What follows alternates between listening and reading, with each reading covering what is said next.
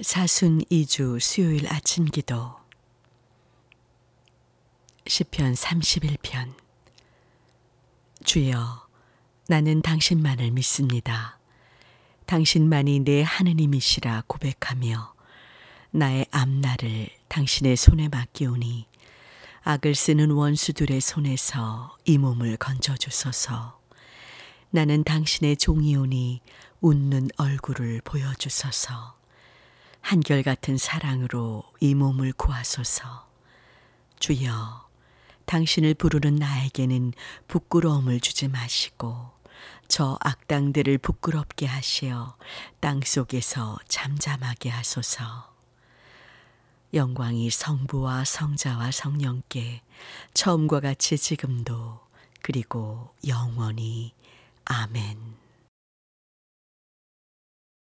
마태복음 20장 말씀. 그때에 제베데오의 두 아들이 어머니와 함께 예수께 왔는데 그 어머니는 무엇인가를 청할 양으로 엎드려 절을 하였다.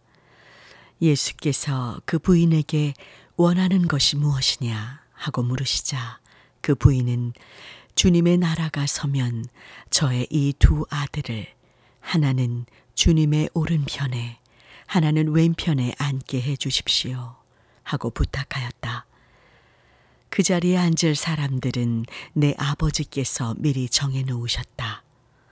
너희도 알다시피 세상에서는 통치자들이 백성을 강제로 지배하고 높은 사람들이 백성을 권력으로 내리누른다. 그러나 너희는 그래서는 안 된다. 너희 사이에서 높은 사람이 되고자 하는 사람은 남을 섬기는 사람이 되어야 하고 으뜸이 되고자 하는 사람은 종이 되어야 한다. 정승구 사제의 묵상과 기도 두 아들의 입신 양명을 위한 어머니의 마음도 이해가 됩니다. 어머니이기에 할 수 있는 말입니다. 옆에서 어머니의 말을 듣고 있는 두 아들도 내심 그렇게 되길 바라고 있었을 것입니다. 다른 제자들은 어머니의 말에 화를 냈습니다. 겸손으로 보였겠지만 사실 시기에 더 가깝습니다. 다 똑같은 사람들이죠. 본문을 묵상하면서 저도 그들 중 한 사람이었음을 깨닫습니다. 무엇을 구하는지도 모르고 마냥 달라고만 소리치고 응답받지 못해 화만 내는 제 모습을 봅니다. 주님께서는 분명 먼저 하느님의 나라를 구하라고 알려주셨는데 그 말씀이 무슨 뜻인지 알지 못하고 여전히 제 어리석은 생각으로만 하느님 나라를 그려나가고 있습니다. 그래서 주님의 말씀을 이해하지 못하고 있는 것 같습니다. 분명 주님을 따르는데도 주님의 말씀을 듣기는 커녕 오히려 딴 맘 먹고 주님 말씀을 놓고 사는 것 같아서 마음이 쓰라립니다. 오늘 시편의 고백처럼 나의 앞날을 당신의 손에 맡기고 살아가고 싶습니다. 원하는 것이 무엇이냐?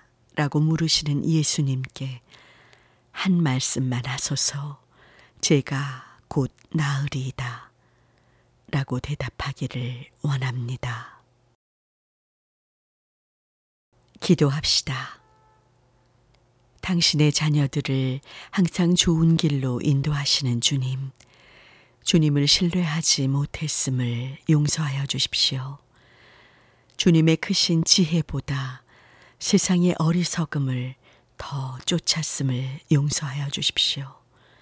간절히 구하오니 우리에게 자비를 베풀어 주시어 대한성공회 모든 성직자와 신자들이 주님의 말씀을 붙잡고 살아가도록 인도해 주십시오.